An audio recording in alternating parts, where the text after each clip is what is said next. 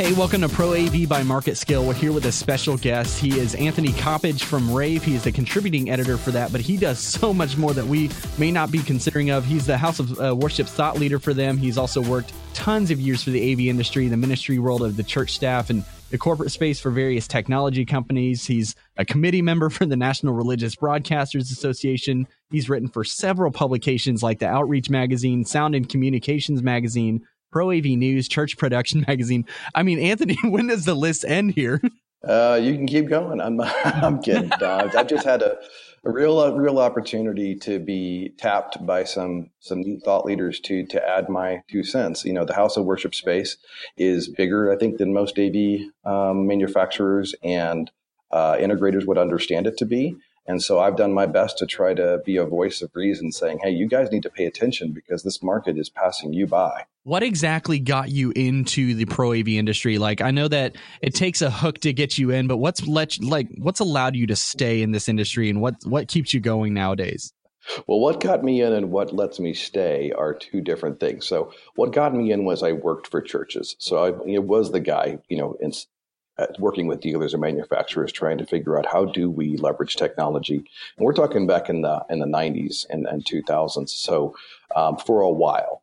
But what's kept me in it is I would say it this way I don't think I've ever learned to achieve uh, escape velocity. And so I continue to find myself in the uh, AV orbit, try as I might not to. Um, I just can't seem to escape it.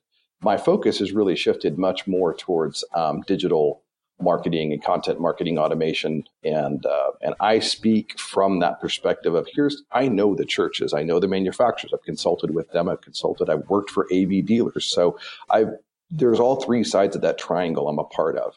And for me to then speak on rave about those things is coming from that very unique set of experiences saying this is this is what it's like. And so I want to bring that clarity so that there's a way for uh, the industry to understand the value of this market and really some significant opportunity for them to to do very well profitable uh, in this market and really I like to debunk the myths about it. You know, there there are some big myths about the church market that I would like to say, yeah, that's probably not true, or it's true in this segment, but if you consider X or Y, you would find a different story. Right. So let's let's talk about your work with Rave. So you have a lot of experience that is uh, really contributing to your knowledge. I mean, you're an adjunct professor for InfoComm. Well, now it's Avixa.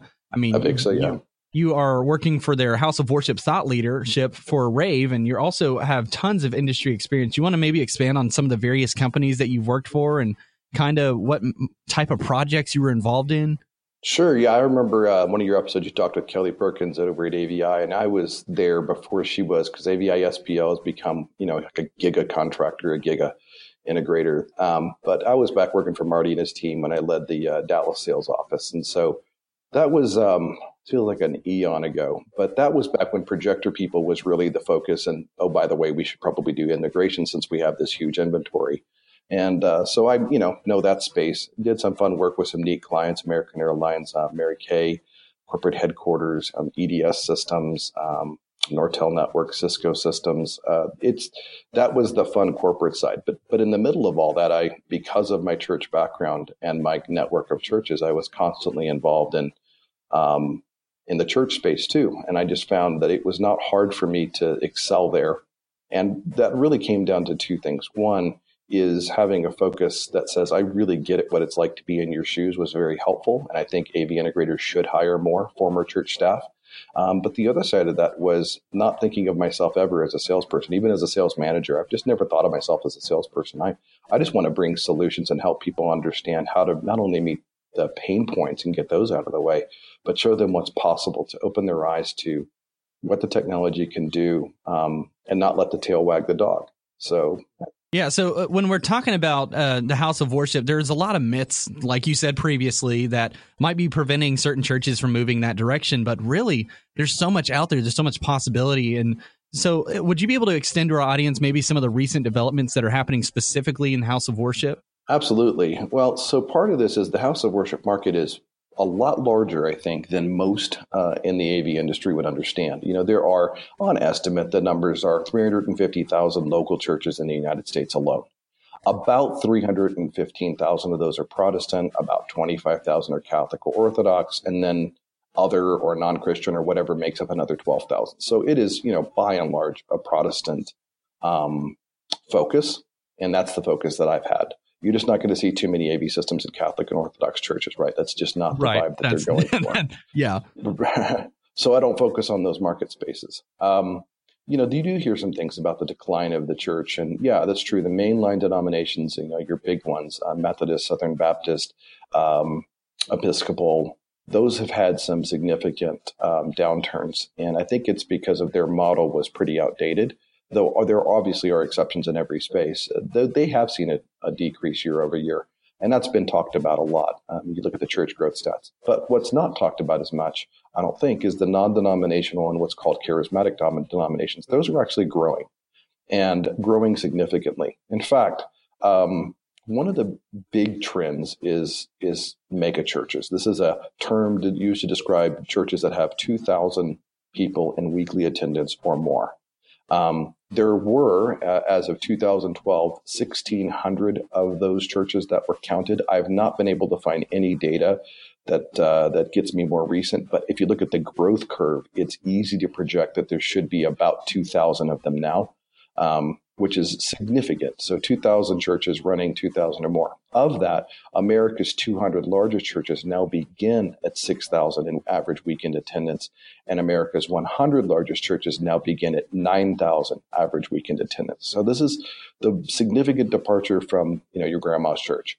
Um, it is interesting to note, though, that weekend attendance at both the smallest churches and the largest churches in the Church Growth Today magazines, their 100 largest church issue, uh, from said that they have grown five times larger on both ends than at the beginning of the decade in 2000. I think that's due to a couple of big trends. One, the megachurch market um, has grown because of multi-site. We'll talk about that in a minute. But the small church has grown because there are people that just don't want the megachurch, and so you've got the smaller churches also on the on the uh, increase. And that's interesting uh, data. But the bottom line is that's 300 something thousand churches that are worth targeting. And, um, and that's not a small install base, right? So, right. and that's just the number of churches. Once you start thinking multi-site, which is more than one campus, a church might have uh, more than one campus, might use video venues to drive video of the sermon over. They might have live worship, but then they'll drive you know video over for the sermon. And now you've effectively created a a multi-site strategy.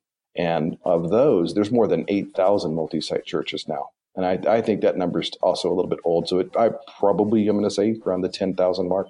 Um, and so of those, you're looking at, it means at least two churches, two church sites, if you think about it. So if you think of 8,000 8, multi-site churches, that's at least 16,000 venues, right? So right. you just got to think, and, and many of these have many more than that. So it's, it's not hard to see the opportunity from a technology play uh, you've got to be able to have consistency, backup, redundancy, and training that makes those mirrored sites as efficient as possible. So now you're not just selling an install, you're selling a series of installs and you're building it into a larger network. That's something that's, you know, within the last 20 years, it has come to be. Really, in the last 15, as we've seen video venues um, really take off. So there's there's just massive opportunity for the AV space. Absolutely. So let's talk about mega churches for a minute. You're in Dallas Fort Worth just like I am, and so Dallas Fort Worth is massive haven for massive churches. So like you, are thinking of Watermark, you're thinking of First Dallas, you're thinking of the Village, um, Fellowship, Elevation. Like you're thinking of all these churches. What type of technology yep, is going? Concord, uh, Potter's House. Yep. Um, yeah, I mean, they, yeah, they, they go on and on. 30, 32, I think, in the Dallas Fort Worth area alone. Right, and so uh, you're you're thinking of all this massive potential for AV technology to flourish here. What type of technology are these large scale churches? Like small scale churches, obviously don't have the budget. I mean, I'm even across the street right now from First Dallas, and they have one of the most, uh, like one of the most um, impressive broadcast setups I've ever seen. They even have cameras that are nicer than ESPN.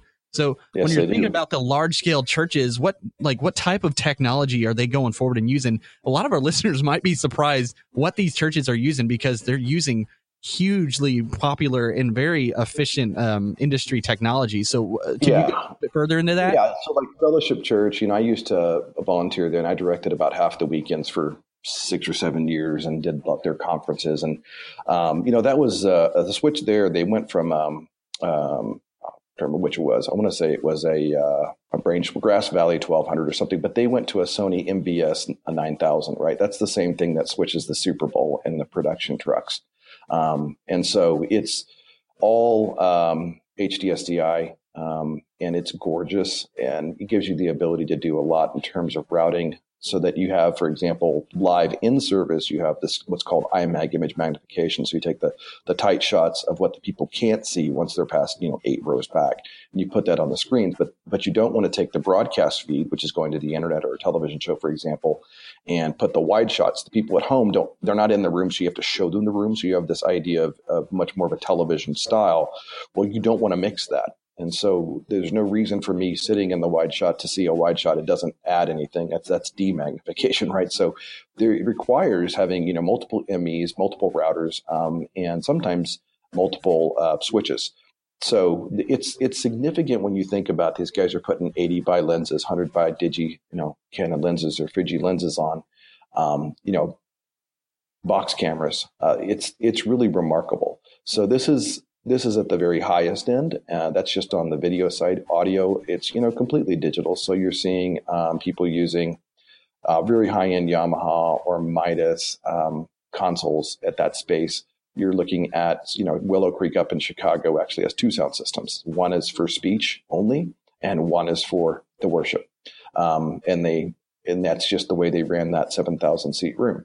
So um, it's unique to, to figure this out. And the lighting side um, looks a lot more like a concert venue um, in some of these places. So we'll find not just dozens, but hundreds of, of moving fixtures or um, LED washes, et cetera. And it's a challenge because you've got to think about how how that all comes together. What what looks great in the stage for a theatrical look, you know, with some wash may look terrible on camera. So there's this constant consideration of, you know, what do you do to to make it a both and or, or, an either or if you're making a choice. Those are things that I don't think uh, most integrators even think about. That it's there's full broadcast, even if they don't go to television, it's broadcast setups because of the internet, and that leads to a particular thing called Church Online, which is people now um, are staffing Church Online, where they have people um, there to pray with them and, and answer questions and real time chat while they have the service go live um, so it becomes an interactive format. Well, that's a that's a broadcast switch in a lot of those scenarios. Yeah, I know that a lot of churches are approaching the iCampus field. Not that not that they're really looking to supplement that, but it's it's reaching a lot more, you know, people that don't have the schedule to have a Sunday and they're even taking uh, they're really taking the iCampus seriously. Like you said, they're they're staffing them. They have people live on like live on the broadcast waiting to pray for them. So you're absolutely right there. It's a huge opportunity. And a lot of this is growth strategy, right? So the churches realize that, uh, especially um, the mega churches are realizing you can only put so many people in one space and not have logistical nightmare for parking and childcare and all that. So, um, and then the, the during the week, you're talking about weekend services, but then churches want people to be involved during the week. And that may be at the campus or small group or whatever. But the point is that what you're looking at is a growth strategy that says if we look at the the uh, database, a church database of where people are coming from and where they live, once you get that information, then it becomes pretty easy to plot where you would put another campus to reach the people that, you know, on Sunday there's no traffic. They don't mind driving 20, 25 minutes. But in Dallas Fort Worth, if you want to get somewhere after school and for an evening thing, that might be a two hour drive. So, or an hour and a half or 55 minutes or something like that. So what they would do is say, we want to put a campus close to them. So then multi-site comes in.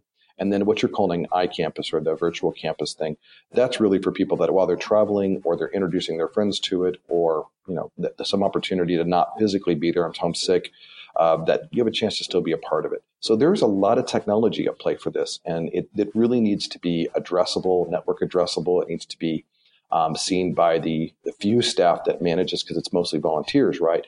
and they need to know what's going on at any campus, any venue, at any time. So now control is a lot more than room control and HVAC. Now we're talking about system diagnostics and operational control for multiple venues from an iPad or from a laptop. And that becomes more and more important the more spread out they get uh, because you can only have so many you know staff members before you just you can't afford more. So technology has a, a, big opportunity. I've written about a lot of that on Rave, uh, saying that I, I, think there's some significant opportunities. For example, in uh, In the last five and a half years of writing for Rave's House of Worship as their, you know, their person for this, I've talked about understanding church buyers, multi-site churches, and video venues, who vendors shouldn't sell to, content marketing. Uh, you know, how do you how do you use content marketing to reach churches? The cloud, the church, and content curation, understanding church buyer sentiment and the buying cycle of churches, and then even what we talked about there at the end is, you know, if you build it, they will hack it. How UX and UI for churches needs to change so that you're not giving them the same something you would for corporate or government. You're giving them something that's unique to their their venue. And so the language even for the GUI should reflect how they use it. And so those are things that you don't see a lot of, of manufacturers considering, though I've been promoting it for years as a viable strategy. I wrote about game theory, right? How much of this comes into the play of how we need to think about it. Of course, it translates well beyond the church market, but I, but my focus is, look, this works here. It would also work in other spaces. Um, and I've been, I, you know, I don't, I don't know if I'm terribly accurate at it, but I think I've been pretty accurate at, at predicting to vendors what's going to happen in the church market. In 2012, I said the church is mobile and the future is mobile. So you got to look, they're going to look for you on mobile before anything else. In 2013, I said, selling to churches, you better use social media campaigns. And then that's, you know, several years ago when social media was still relatively new from, uh, from a brand management perspective. In 2014, I, I said, look, $580 million is going to be spent this year on just multi-site churches for AV technology. In 2015, I said, you're going to have fewer large installations and more frequent small iterations, mostly due to multi-campus, multi-venue. In 2016, I said we need more manufacturer training um, at the church conferences and at the industry conferences where churches attend. And then this year, I've said that vendors need to understand cost appreciation and the amortization of the technology. And really, the point of that is when you look at a, a big ticket, you know, $2 million install or $100,000 install, and I wrote about this specifically and gave examples. The idea is that if you break that down into the cost per service, it becomes more feasible. So if a church has, you know, three services per weekend and they have 52 weekends, you know, so now 156 services. Well, take that over a 10 year amortization of how long the most of technology is going to last. And start suddenly you start talking about 80 bucks a week, right? Like, suddenly that's really effective a way for the pastors to understand what is what how important is you is it to you to be up high availability failure is really not an option in a lot of these they're more like a network command center than they are a, you know a corporate training center and and what does it look like? Would you pay twenty dollars more a week or per service for that? Oh well, yeah, that makes a ton of sense, right? You have to just change the way you're selling it. You change the way you're presenting it to understand their world, which is the key to any sales, right? But for the church market, cost per service becomes one of the most important. Absolutely. So uh, uh when you're when you're when you're seeing all these factors come into play, there's a lot of challenges that you mentioned. So uh, I want to close it off with this, and you've been extremely helpful in kind of outlining what manufacturers and systems administrators should look out for, even integrators in this space. What would be your final piece of advice for them um, looking ahead to the future of church media? Because there's a lot of money at play here. You were mentioning, I mean, hundreds of millions of dollars is just going to be spent on multi site churches. And that's just multi site churches. You're not even thinking of the smaller or even these other types. So, what that's is your correct. advice for the manufacturers and systems administrators moving forward uh, in the house of worship space? Well, you know, um, one of the things I would say is, you know, in December every year, I write the best. I write an article on Rave called "The Best Ads of the Year," and it's morphed a little bit to not only be the best examples of of manufacturers, vendors, systems integrators, dealers reaching, targeting churches. It's, it's good examples of what to do. I've now started showing what not to do. And it's not to shame anybody. It's simply to say, guys, this is why this doesn't work. And I think it's very helpful. So that's coming out here um, on Rave this month. So keep your eye open for that. But my specific advice to manufacturers is two things. You need to understand that churches are pretty much recession proof. When the economy is good, giving goes up. When the economy isn't good, more people go to church and giving catches up. You need to stop thinking of churches as mom and pop SMBs. They are more technologically savvy now, and they're more akin, like I said, to NOCs, network operations centers, than they are to corporate um, command centers or corporate training rooms or corporate conference rooms redundancy and high availability are key, right? Especially the larger the venue or if in multi-site, if the if the projectors go down, you don't have a sermon playing, right? So it becomes critical technology. It's not just nice to have. I would say that um, the manufacturers need to think about MDF funds differently to provide real funds that that are tracked and understood as having a real ROI. I made the case um, in an article I wrote about shifting to what I call client MDF funds. So rather than saying, uh, you know, I'm a projector manufacturer, I'm an audio manu- uh, console manufacturer, I'm a lighting manufacturer, and I'm just going to spend my, send money to my distributors and dealers, and they're going to do some ads. I'm actually going to say, hey, I'm going to provide real funds from the manufacturer to churches to spend on new upgrades and technologies for churches that are willing to be a responsible demonstration facility and let other churches come in and manage that process and have customer success stories on an ongoing basis. I think those are important shifts. For the advice for systems integrators and dealers would be look, you got to design audio, video, and lighting systems for the church user experience. And that's a that's a big shift away from just any you know large venue uh, black box theater. You have to think about it differently. So how do you do that? You hire salespeople from the church market people like me others who have done it before. They know that space. Bring them in. Um, though i'm not saying cherry pick your current clients while they're still there. Build the relationship in such a way that when they've reached the point where they're ready to do something new that you have that relationship. You can bring them on and i think that's very valuable and then to the integrators and dealers, gosh, stop selling the what. Stop telling me specs and features and benefits. Sell me why. Sell value proposition. Those are critical.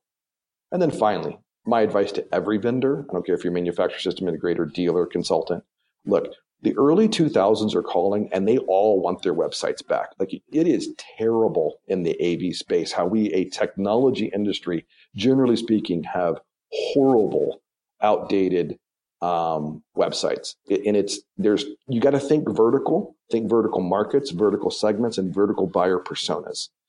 Build landing pages. Find help the targeted users find answers. Target it to a persona. Understand the buyer pain points. Address those, and then use the inverted pyramid journalism style for making the pages easy to understand. Uh, put forms on there give away something, gate the content, get an email address, get a phone number, get a name, understand, give to get, right? So they're gonna they're gonna get some they're gonna get a nice download of the 10 best tips for whatever. Awesome. Um, here, give us a little bit of information. We'll give that, that PDF to you via email. You want to build a database and understand. So landing pages are critical, and it, this is not new at all, but it's it seems to be new to this industry. And then finally, understand it's a complex buying process there are multiple decision makers. I'm a big fan of the book, um, The Challenger Customer, written by um, a uh, research firm, and it teaches how to understand, uh, to how to rethink your marketing message and sales approach, so that you understand that when you're not selling to one person, you're selling to a group, and you have to have that group think. And then what does it mean? They talk about moving taking people from A to B. They come in saying, we need A, but they probably don't need A. They probably need B. You have to very kindly show them they're wrong and then help them see what's possible.